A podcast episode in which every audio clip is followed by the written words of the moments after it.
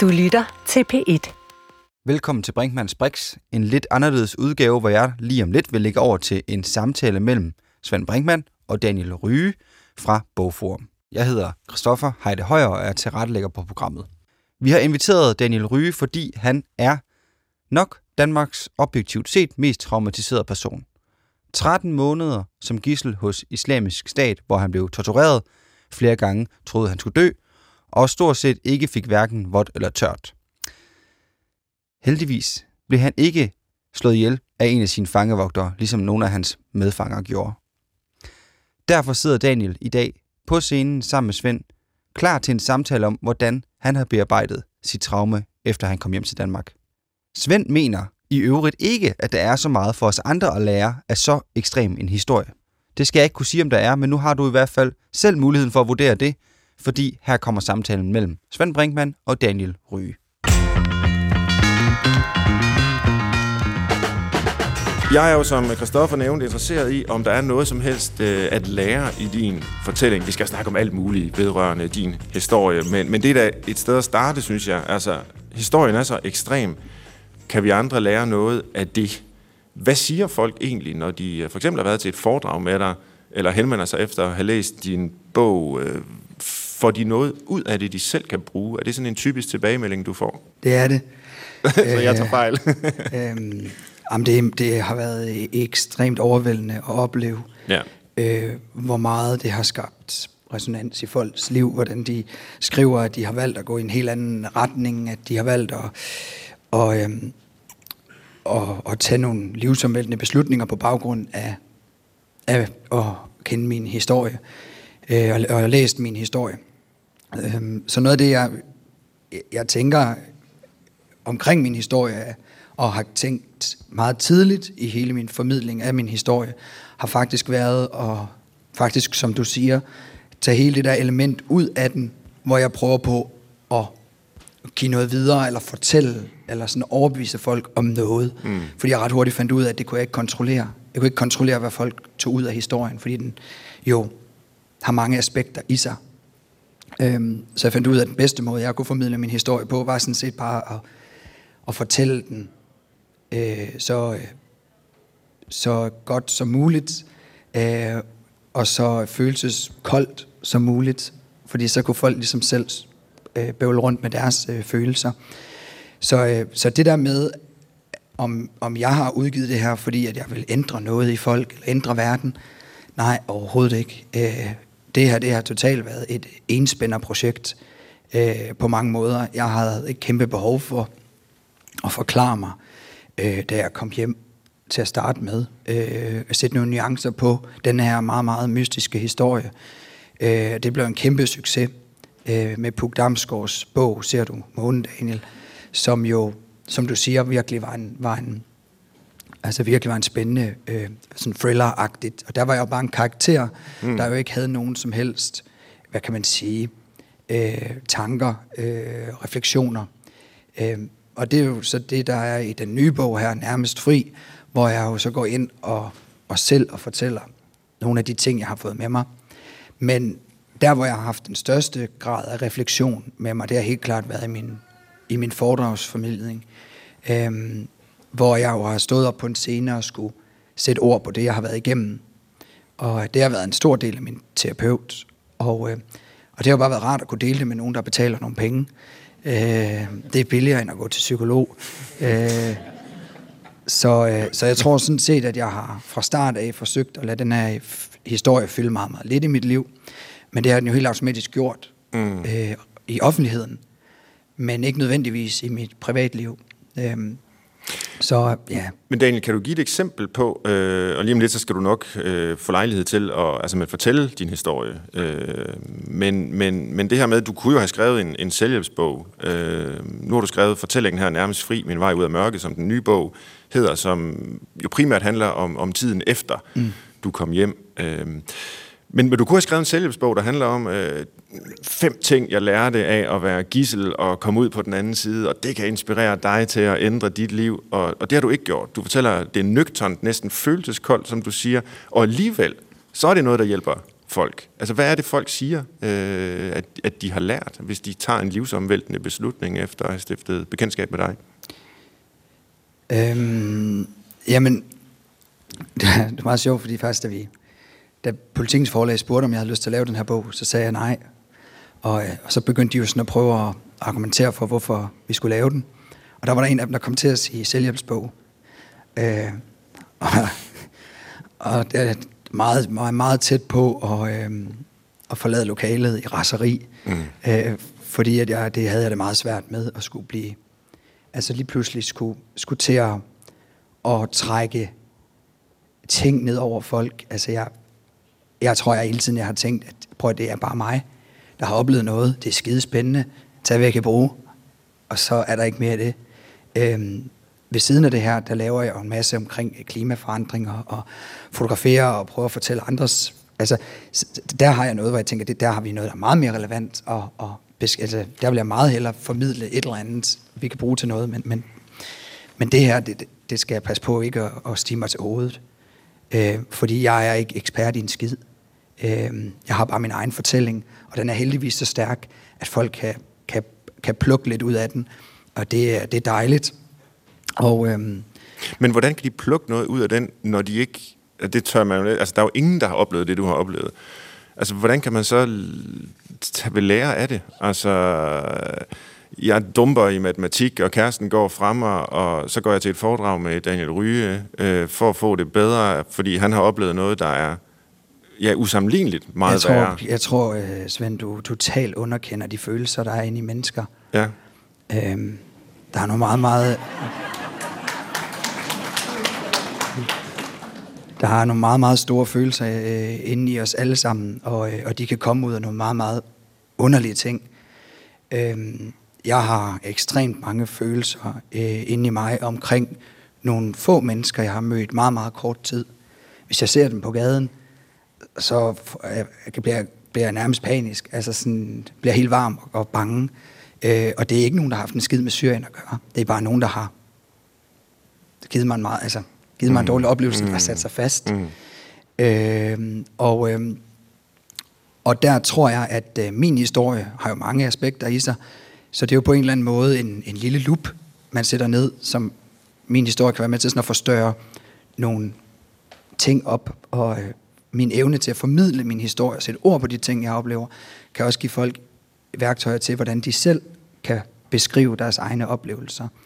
Øh, så jeg tror, vi alle sammen går rundt med, med, nogle, med nogle ting og sager i vores liv, som, som vi ikke øh, som, som, vi, øh, som styrer os langt mere, end vi er klar over. Mm. så går vi meget op i at være tynde og, og dygtig til vores arbejde og alt muligt. Men jeg tror, der ligger rigtig meget i vores relationer til vores forældre og, og det nære omkring os. Øhm, så, så der tror jeg egentlig bare det her med, at vi kan beskæftige os med noget, der øhm, vi kan spejle os i, er en, er en stor oplevelse, og kan være med til måske, at, det ved jeg ikke, og, og, og skabe et eller andet perspektiv på noget af det, der er inde i, vores, i os selv.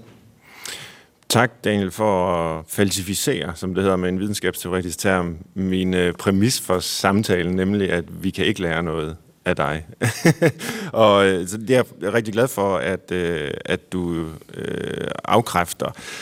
Og, og lige om lidt, så vil jeg gerne høre om øh, den nye bog og, og hele den fortælling, der er i den. Men jeg tror lige, vi skal, hvis der er nogen, der ikke har hørt om forhistorien, øh, det, kan altså, der, det kan der jo være. Hvad er så den egentlig? Altså, du, øh, du var i Syrien.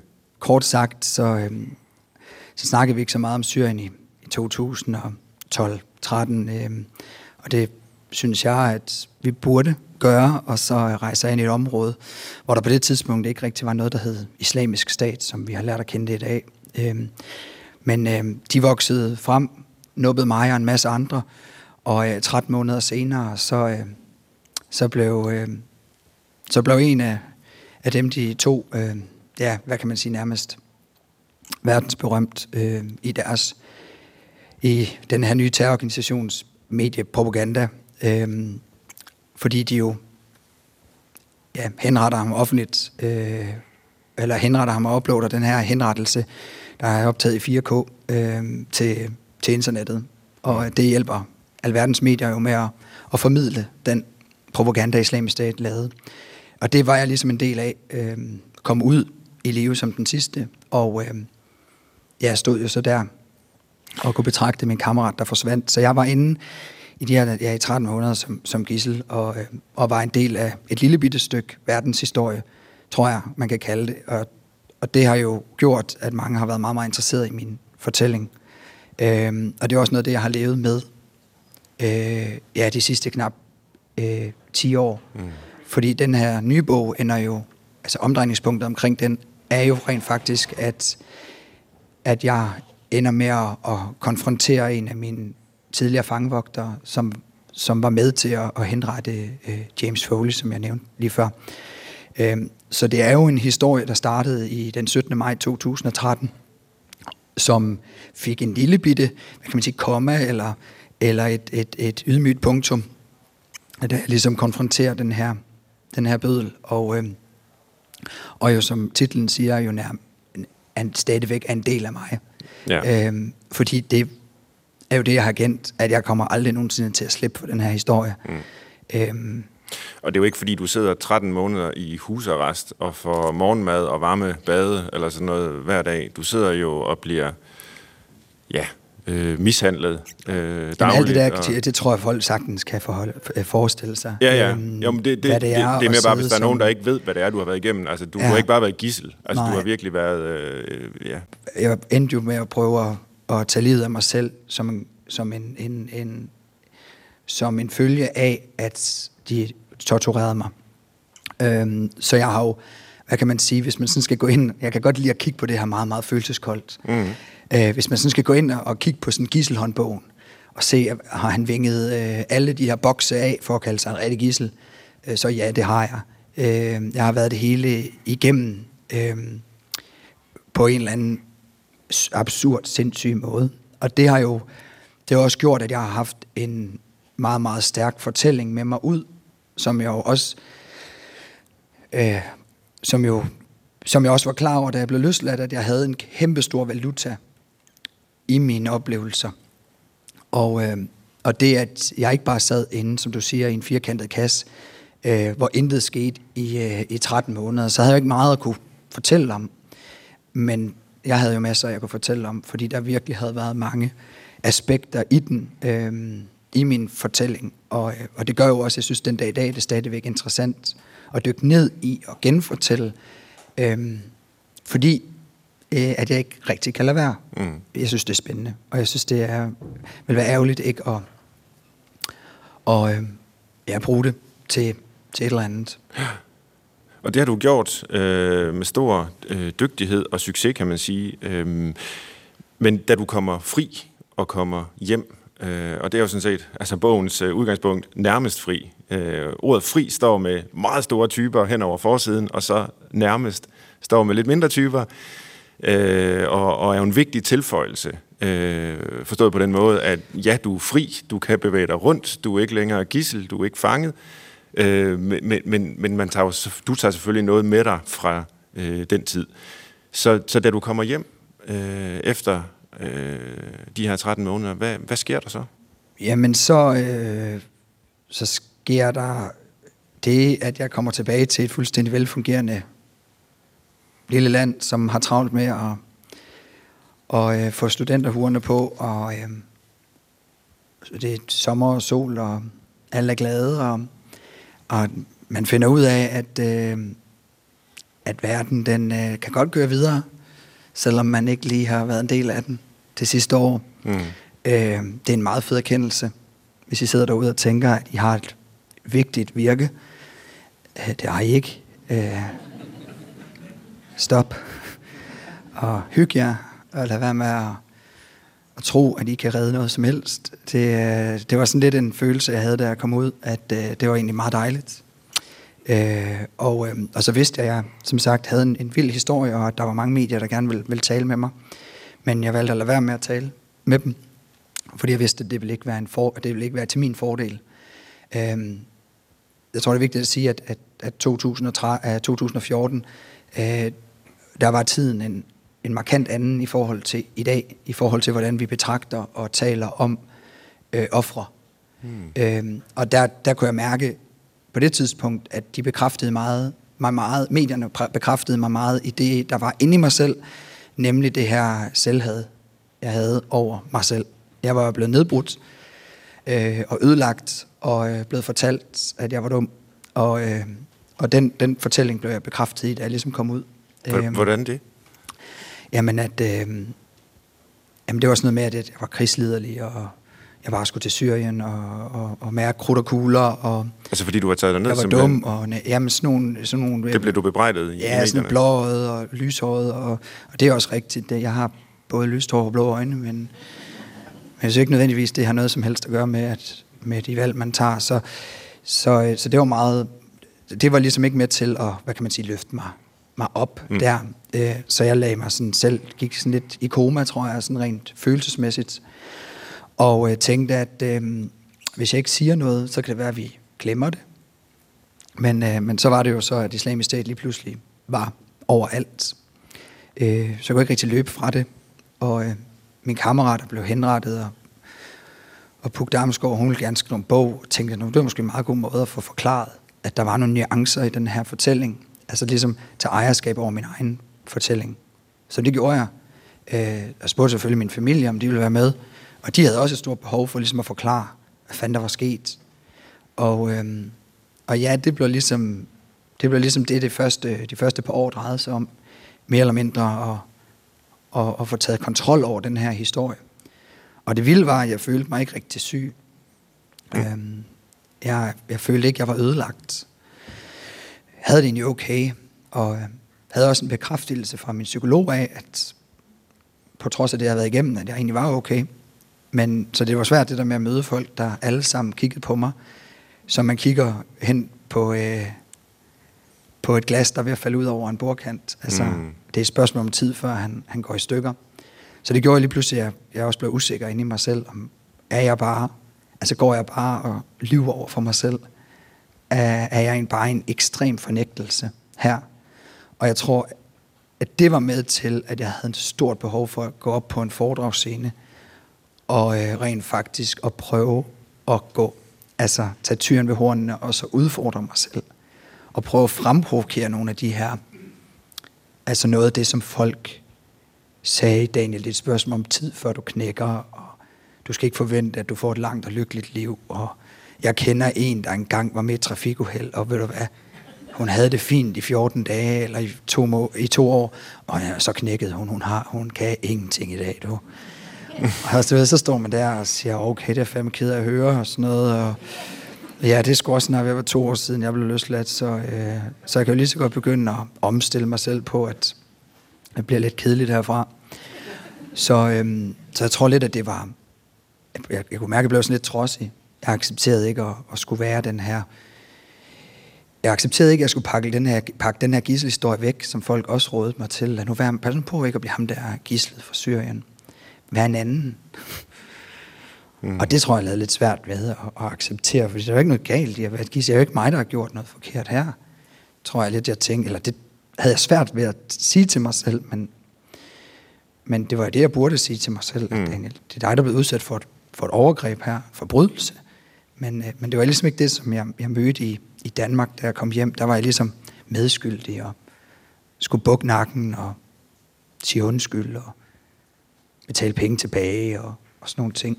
Og det, det er jo, kan jeg jo sige i dag, når jeg kigger tilbage på det, er jo fuldstændig absurd. Det er jo ren victim blaming, altså. Ja, det er jo det, man, i hvert fald det, jeg sådan kan konkludere lidt i dag. Og der var det jo bare spændende at sætte sig tilbage i hele den her MeToo øh, øh, med popcorn, og så sidde og følge med i, hvordan at vi lige pludselig blev udfordret i, hvordan vi taler om, om, om hinanden og om folks, der offrer og sådan nogle ting. Så det, den fulgte jeg meget, meget tæt med i, den der... Øh, mm det der opbrud, jeg synes, der lige pludselig begyndte at komme i vores måde at tale om hinanden og til hinanden.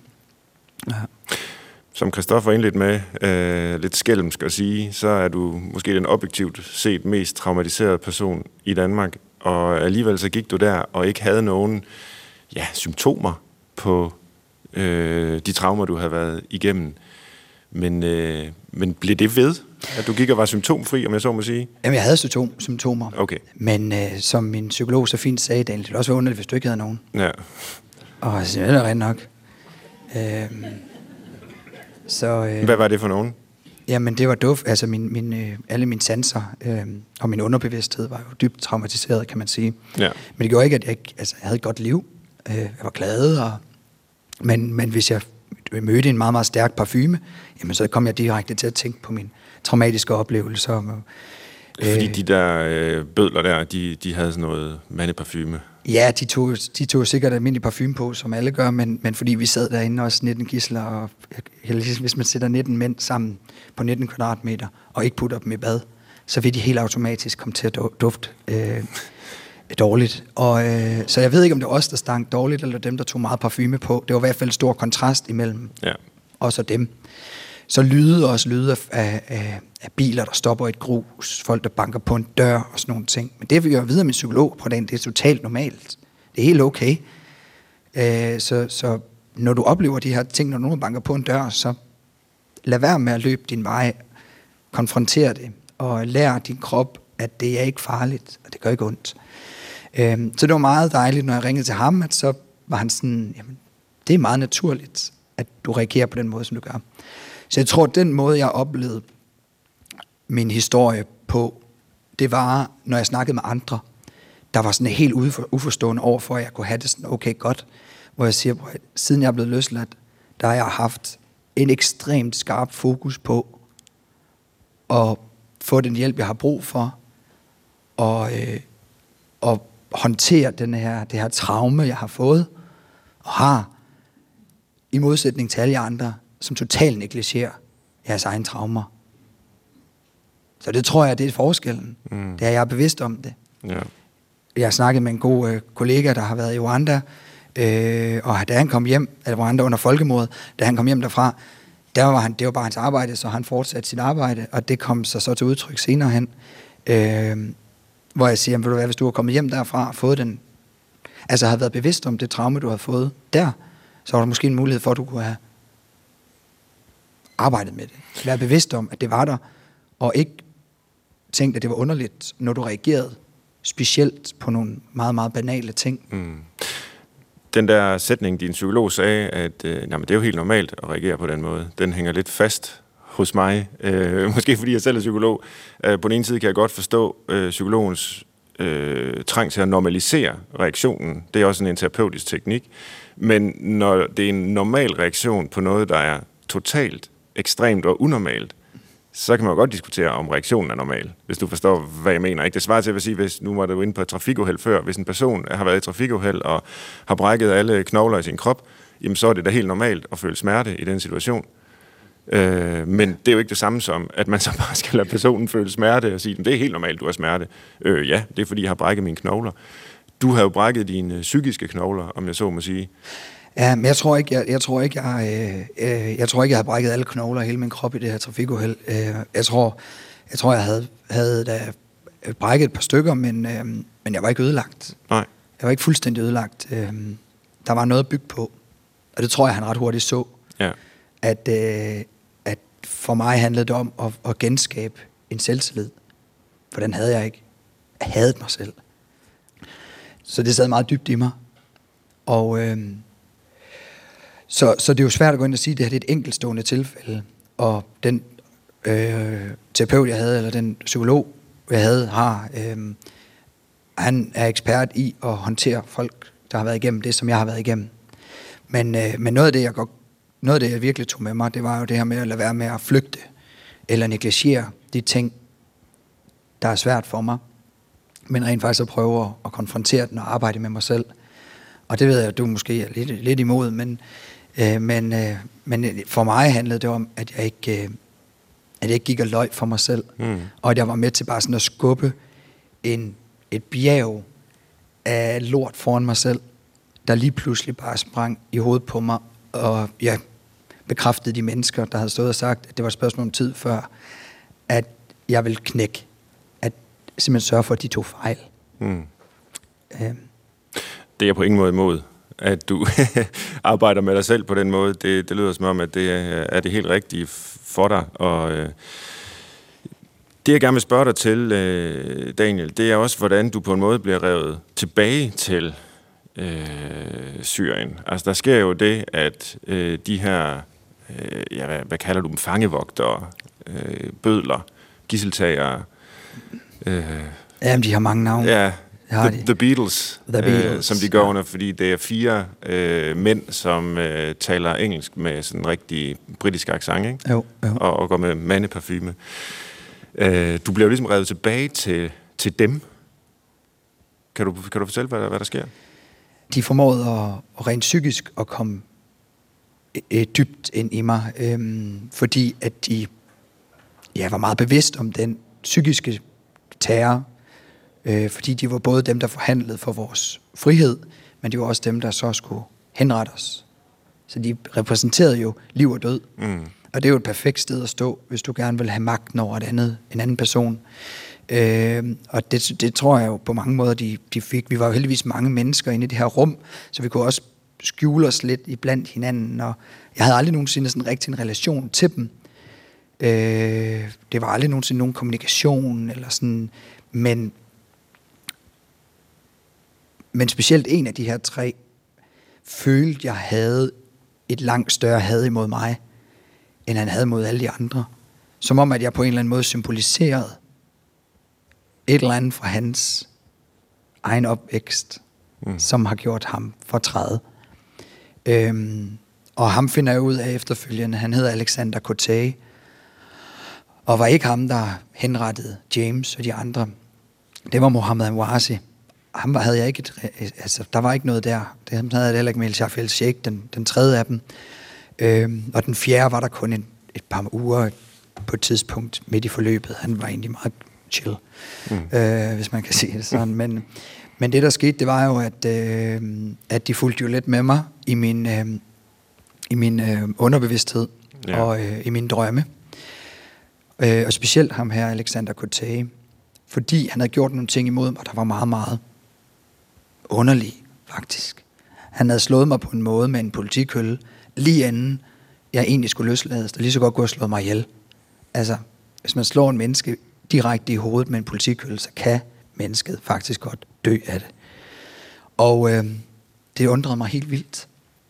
Og gjorde mig også bange, fordi hvis han var ligeglad med mit liv på det tidspunkt, kunne det jo godt være, at jeg alligevel skulle henrettes. Eller sådan. Så, så han kom på en eller anden måde ind i min mareridt, og øh, i perioder havde, i lange perioder havde jeg ingen mareridt, øh, men efter øh, februar 2018, da de her to øh, af de tre Beatles folk, de, øh, der stadigvæk levede, øh, Alexander Coté og, og El Shaf El Sheikh, da de bliver kidnappet, eller taget til, de bliver kidnappet, de bliver taget til fange Ja. af kurderne og sidder i, i Syrien, jamen, så lige pludselig så ved jeg, at de er der.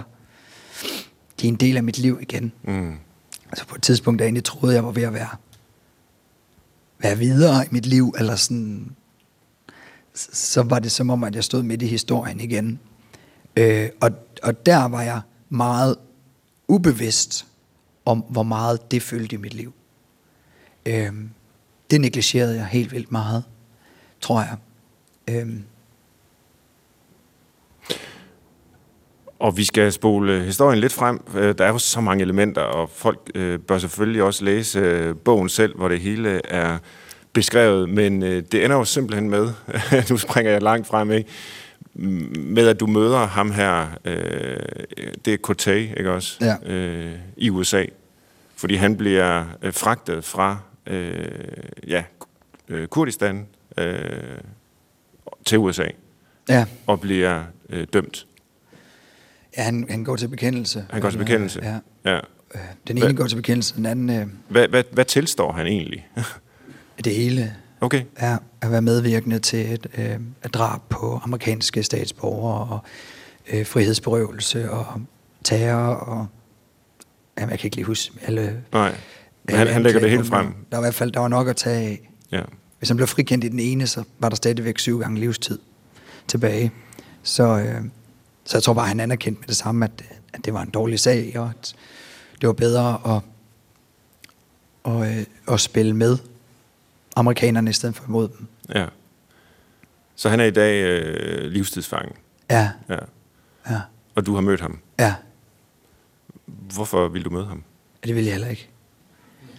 Øh, da jeg lige havde været inde og vidne imod ham, der nægtede sig selv skyldig, sad jeg i to timer og, øh, og så havde fortalt om de ja, aller værste ting, som vi nogle gange havde oplevet sammen med de der Beatles-folk. Og det sad jeg og gjorde, mens at de mennesker, familier, øh, der var blevet dræbt, sad dernede. Så det var sådan en, en lidt voldsom oplevelse.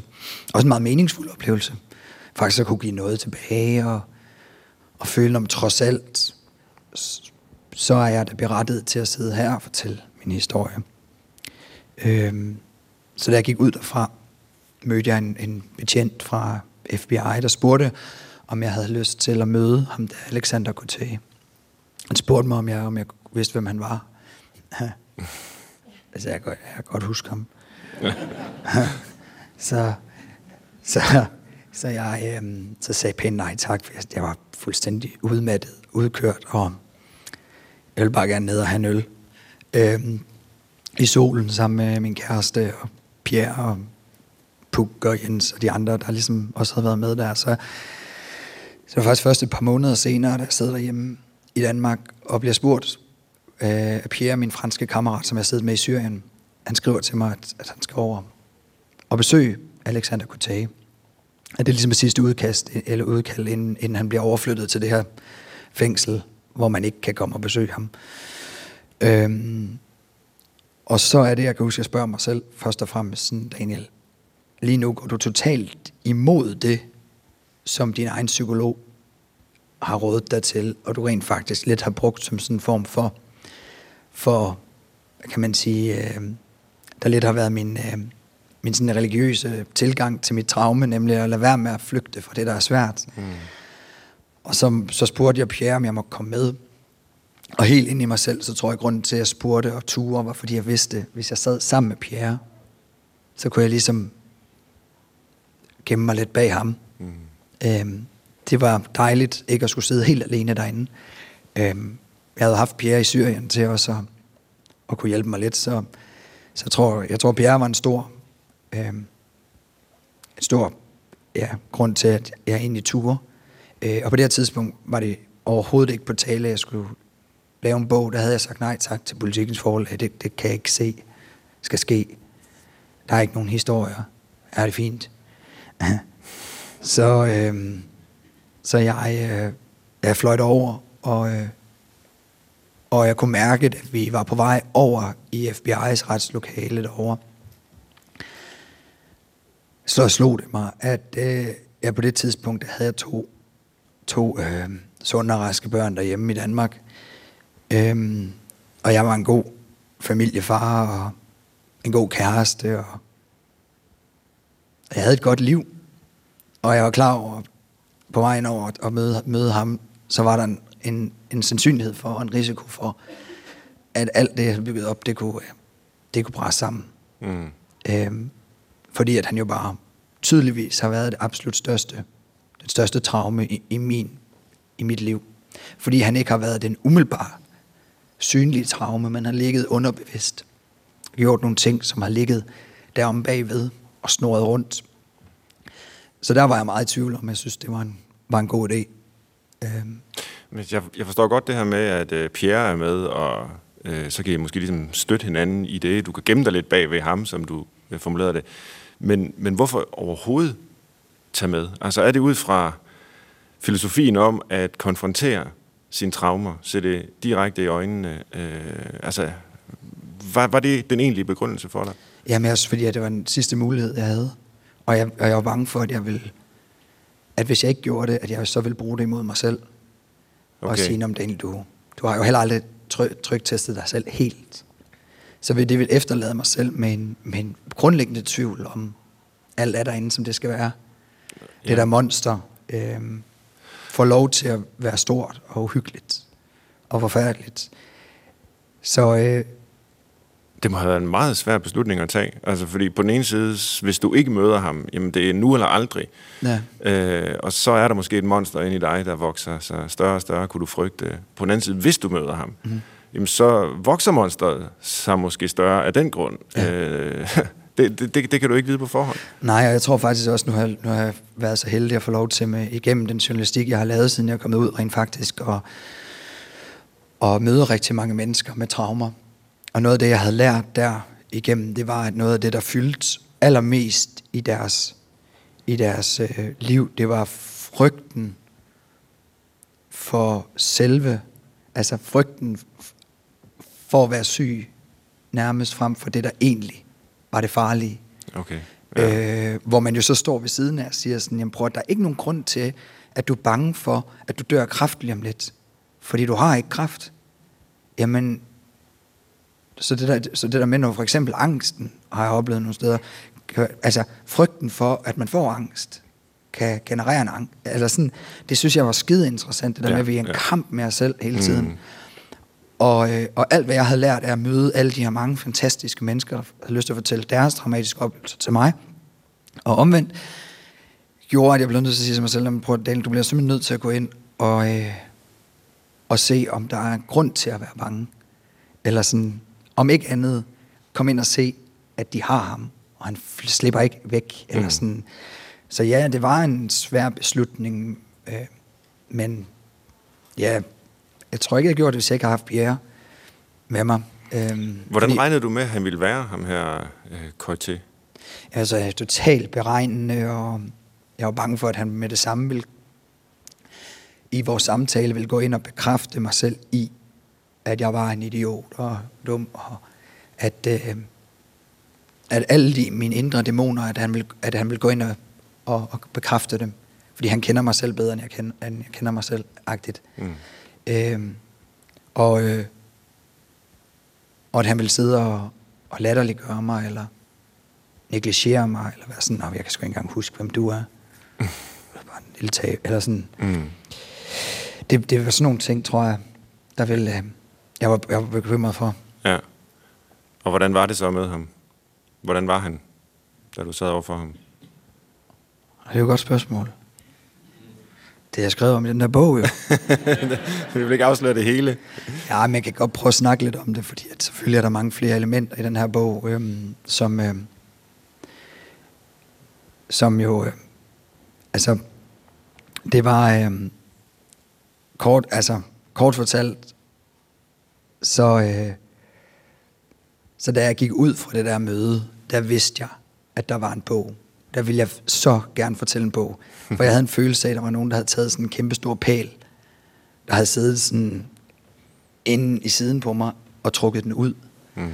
Øh, ligesom man ondt i ørerne, der kommer sådan en lille prik, og så forsvinder den der smerte i ørerne. Eller sådan, det der med, at man lige pludselig, at der bliver noget, der forsvinder fra en, der var ubehageligt, den havde jeg i en meget, meget kraftig grad.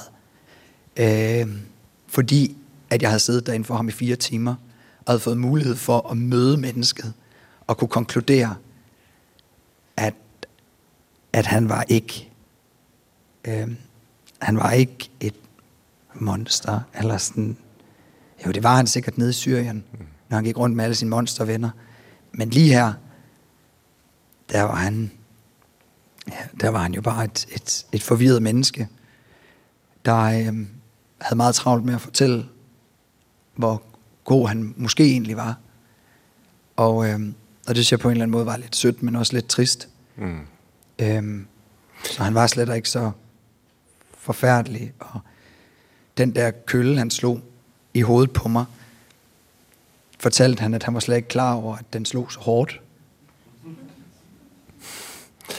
Så, øhm, så det var det var virkelig at gå ind til et monster og finde ud af, at det bare var en ja, et, en, en øh, jeg synes ikke, jeg vil bruge ordet taber, men, men, men han har bare ikke haft et lige så fedt liv, som jeg havde haft. Han var, han var lidt et lille menneske, ikke? Altså... Ja, det var han. Og han har bare, bare vokset op i et land, der bare ikke har været ja. særlig god til at inkludere ham øh, i noget som helst. Og, øh, men ja. jeg kan ikke lade være med at tænke, når du beskriver ham på den måde, så viser du jo bare et kæmpestort menneskeligt overskud. Altså, det er jo ikke fordi, du sidder og undskylder for hans øh, forbrydelser over for dig, men du sætter mig alligevel ind i en sammenhæng, hvor det på en måde er forståeligt. Han er vokset op under nogle vanskelige betingelser. Han er blevet øh, på en eller anden måde en stakkel. Øh, altså, har, har, har, kunne du se ham i det lys lige da du gik derfra? Eller ja. er det noget, der er kommet bagefter? Nej, det kan jeg sige med det samme. Men jeg tror også hele tiden, jeg har været meget, meget... Øh, jeg har været meget bevidst om det her med at, at, at tage følelser med ind og, og tale dunder omkring andre mennesker. Altså have en hadsk retorik. Det synes jeg er meget, meget frastødende. Det er ikke særlig... Jeg tror, øh, nu har jeg selv prøvet, hvad, hvad, hvad, den sådan, hvad, hvad krig kan være for en størrelse, øh, og hvor ubehageligt det kan være. Og, øh, og, og, og jeg tror også, at min konklusion er, hvor latterligt det er. Det er sandet med latterligt, mand. Øh, så sidder man der på hver sin side, og synes, den anden er pisse dum, og den anden synes, den anden er pisse dum. Og jo mere man sidder og bekræfter hinanden i, at den anden er pisse dum, jo mere vred bliver man på sig selv og på alle andre, og jo mere synes man, det er en god idé at gøre andre mennesker for træde. Og det synes jeg simpelthen er så fucking børnehaveagtigt, at voksne mennesker kan opføre sig sådan. Og det har jeg ikke lyst til selv. Og, og det lyder måske overskudsagtigt, men jeg synes virkelig, at jeg bliver sådan helt kvalm af det. Mm. Fordi jeg selv har oplevet, jeg har oplevet, hvordan de har stået derinde og, og talt til mig på en så hadsk måde, og stået og talt hinanden op omkring, hvor stor en fjende jeg var af dem, og derfor var det okay, at de gjorde imod mig, som de gjorde. Og sådan, hvor vi er lidt af samme grund. Vi prøver på bare sådan at hindre noget, der ikke er så godt. Øhm, og, og det tror jeg bare, jeg var meget påvirket af. Den der sådan, det, det gider jeg ikke. Det synes jeg er et, et lavpunkt at gå ind. Det her med at skulle forsvare sig selv. Og sådan. Mm. Øhm, det synes jeg er en ignorant af helvedes til. Og jeg synes, vi ser det i dag i vores lille verden, at, at det her fjendebillede bliver bygget op i en grad, hvor at man lige pludselig bliver tvunget til at skulle være på den ene eller den anden side. Og, øh, og det, det synes jeg er svært at gå rundt med i dag. Altså det der med at kunne sidde og se, at, han, at, at der var en forklaring på, hvorfor han har taget den rejse, han har taget.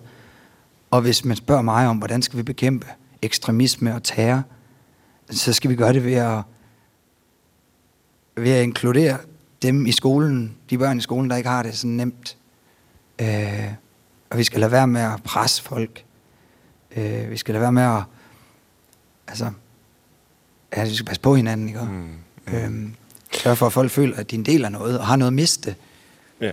Øhm. Der er et fransk ordsprog, uh, tout comprendre, c'est tout pardonner, som betyder, når man forstår alt, så tilgiver man alt.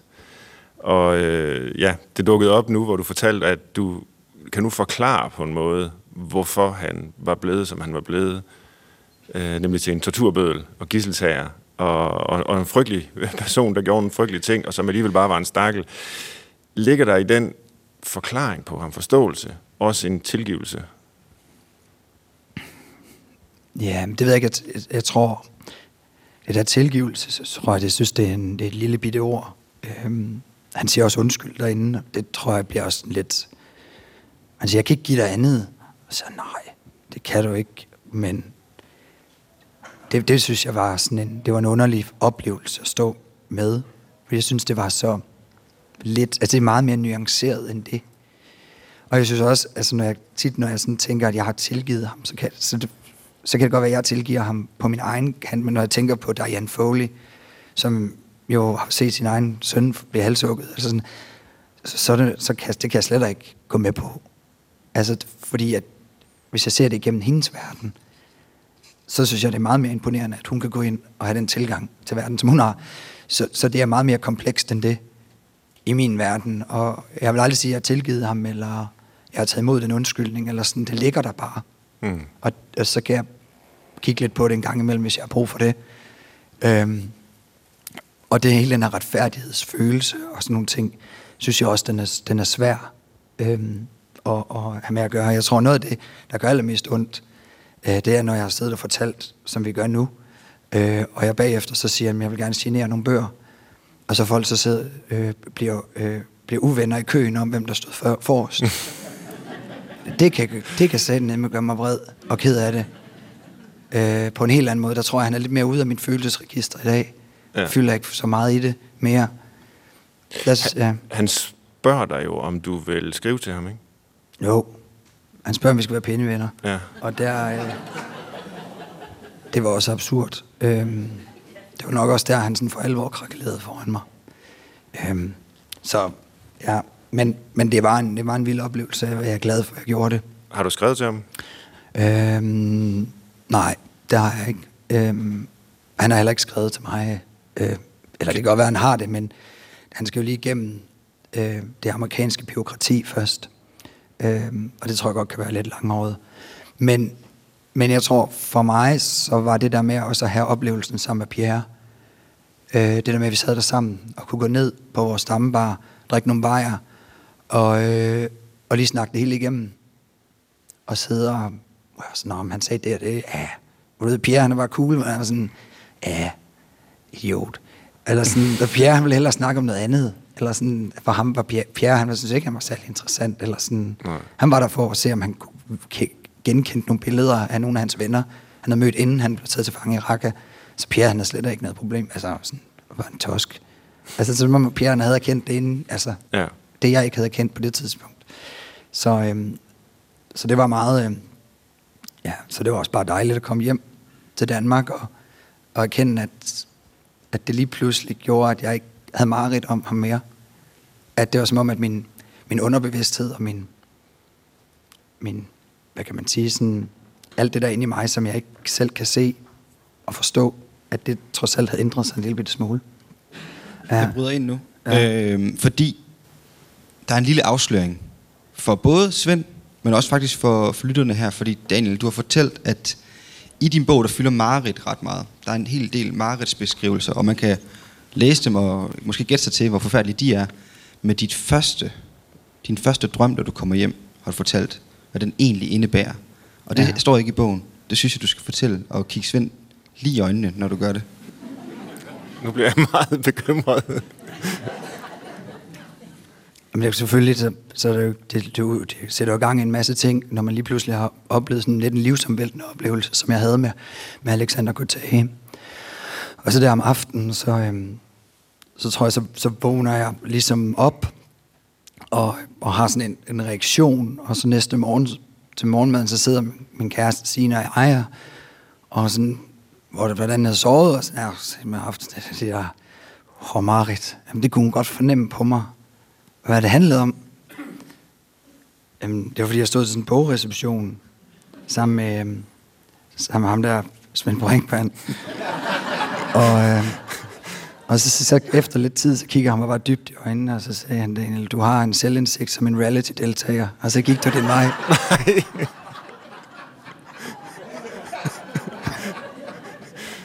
så, Det var, det var ja, stort, jeg kan forstå, det er et mareridt. Jeg vil gerne øh, på vegne af øh, min drømmeinkarnation af mig øh, bede om, om undskyld for det. Men det var meget fedt, fordi du bekræfter det faktisk i starten her, hvor du går ind og siger, at man ikke kan lære noget om en bog. Så...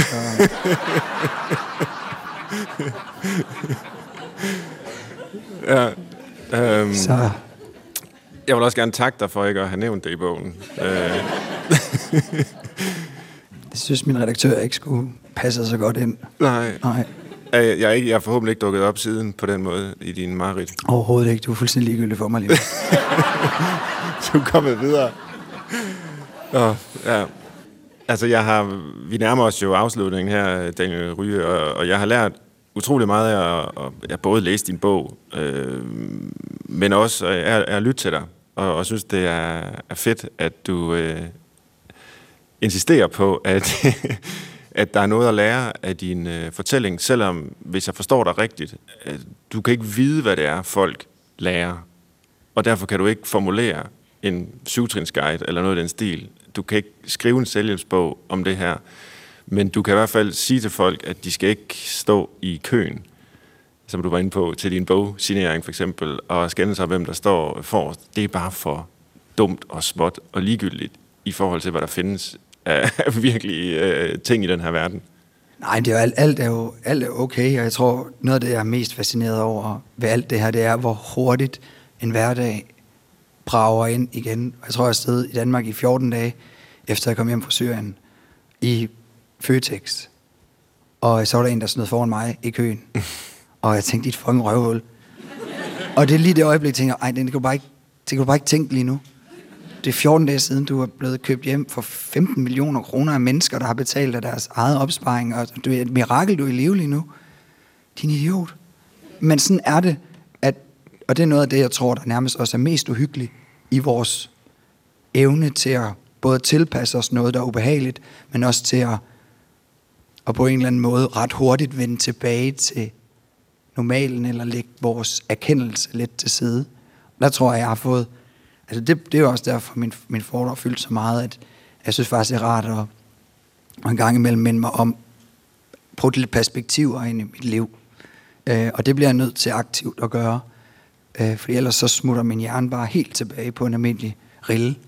Og jeg går om lidt mavesur over det hele. Øh, og det, det synes jeg ikke er den bedste version selv. Hvordan ser dit liv ud i dag? Hvad har du øh, gang i af, af projekter, udover at du er ja, far, familiefar? Jeg har lavet børn og penge. Ja. så øh, så øh, nej, vi har, vi, har, ja, vi, har, vi har nogle børn, og, og det går der sådan måske 95 procent af, af tiden med. Og så øh, fotograferer jeg stadigvæk. Ja. Og jeg så ud en gang imellem og prøver meget interesseret i, i hvert fald, hvordan klimaet ændrer sig. Så er jeg også meget interesseret i, hvordan at, øh, at mennesker, øh, det her med at formidle noget, der er svært at formidle, altså traumer, øh, det beskæftiger jeg mig også en, en lille bitte smule med. Mm-hmm. Så, øh, så ja, altså den her del af mit liv fylder en del i mit arbejdsliv, men ikke særlig meget i mit privatliv, og det er faktisk ret dejligt at have givet denne hylde, det kan være på. Øh, og, øh, og jeg har fandme ikke troet, at jeg skulle sidde her nærmest 10 år efter og blive ved med at tale om det. Øh, der troede jeg for længst, at, at det havde været, at det var en old news, men, øh, men på et tidspunkt, så, så kan det være, at den glider helt væk, og, og så kan jeg lave en masse andet, men, men det er ikke noget, jeg gider forsere. Så længe folk gider lytte på den, så synes jeg stadigvæk, at den er relevant at tale om. Øh, så, øh. Absolut. Og vi, vi har jo vores faste afsluttende element, vores liste, og øh, jeg kan sige til lyttere og tilhører, at øh, Daniel Ryge, han har godkendt, at jeg nu spørger ham om det her. Fordi hvis ikke han havde godkendt, så ville jeg ikke gøre det. Tre gode grunde til at ønske sig 13 måneder som gissel hos islamisk stat. der var engang en, der spurgte mig til et foredrag om, øh, det var i Nordsjælland med en masse meget pænt forklædte damer. Så spurgte han, det var en pedellen, tror jeg, nede bagved. Onanert du?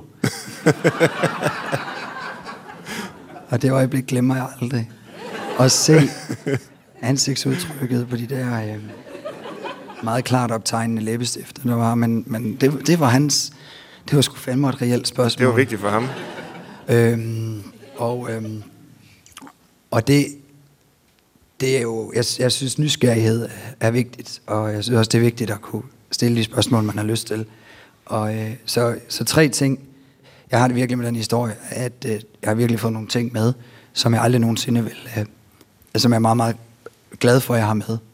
Og noget af det, det er blandt andet denne her, øh, det her med at være meget, meget tætte på andre mennesker. Mm-hmm.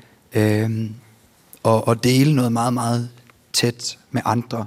Men også at give noget af sig selv og lytte.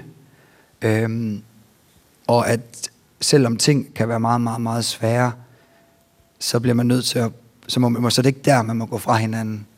Man skal ligesom over det svære, og så, og så kan man så derefter finde ud af, om man stadigvæk skal være venner. Mm. Øh, så så der, der tror jeg, jeg har lært noget i at være sammen med mennesker, som jeg ikke kunne komme væk fra. Øh, I sådan en konflikthåndteringsøje med. Ja. Øhm, og hvor fantastisk det er for et venskab, eller for et fjendskab, når der kommer nogle vagter ind og gennemtæver alle sammen, så bliver man lynhurtigt venner igen bagefter. Øh, men øh, derudover så har jeg også en, øh, så har jeg fået en meget, meget kraftig oplevelse af øh, at, øh, at tørste. Mm. Øh, og hvor, hvor, hvor, hvor vigtigt, altså hvad der sker med et menneske, når vi får frataget noget så banalt som vand.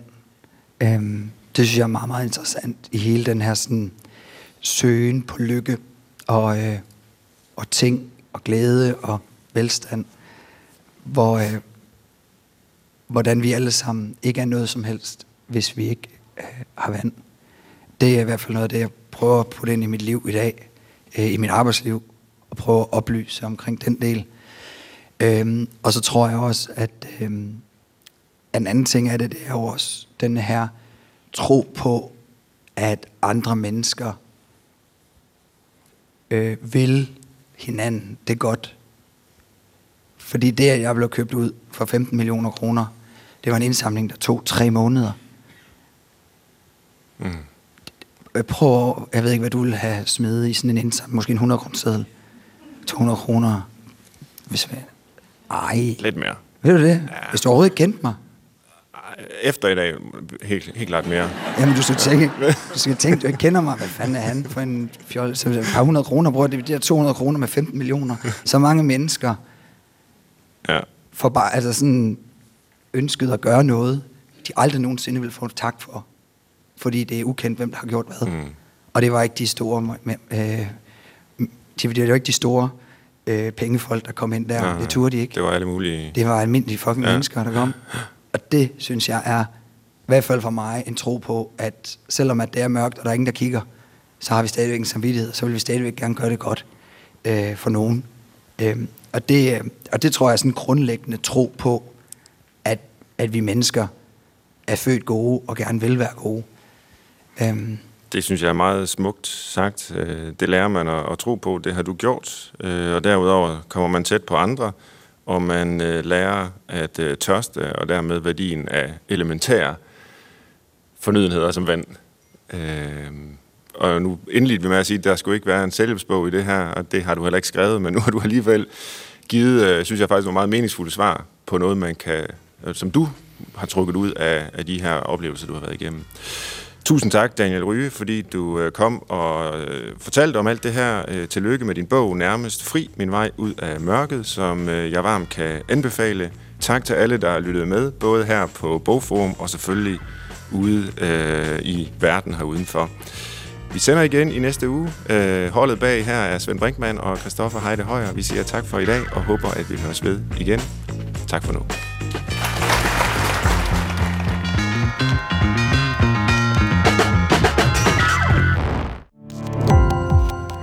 Gå på opdagelse i alle DR's podcast og radioprogrammer. I appen DR Lyd.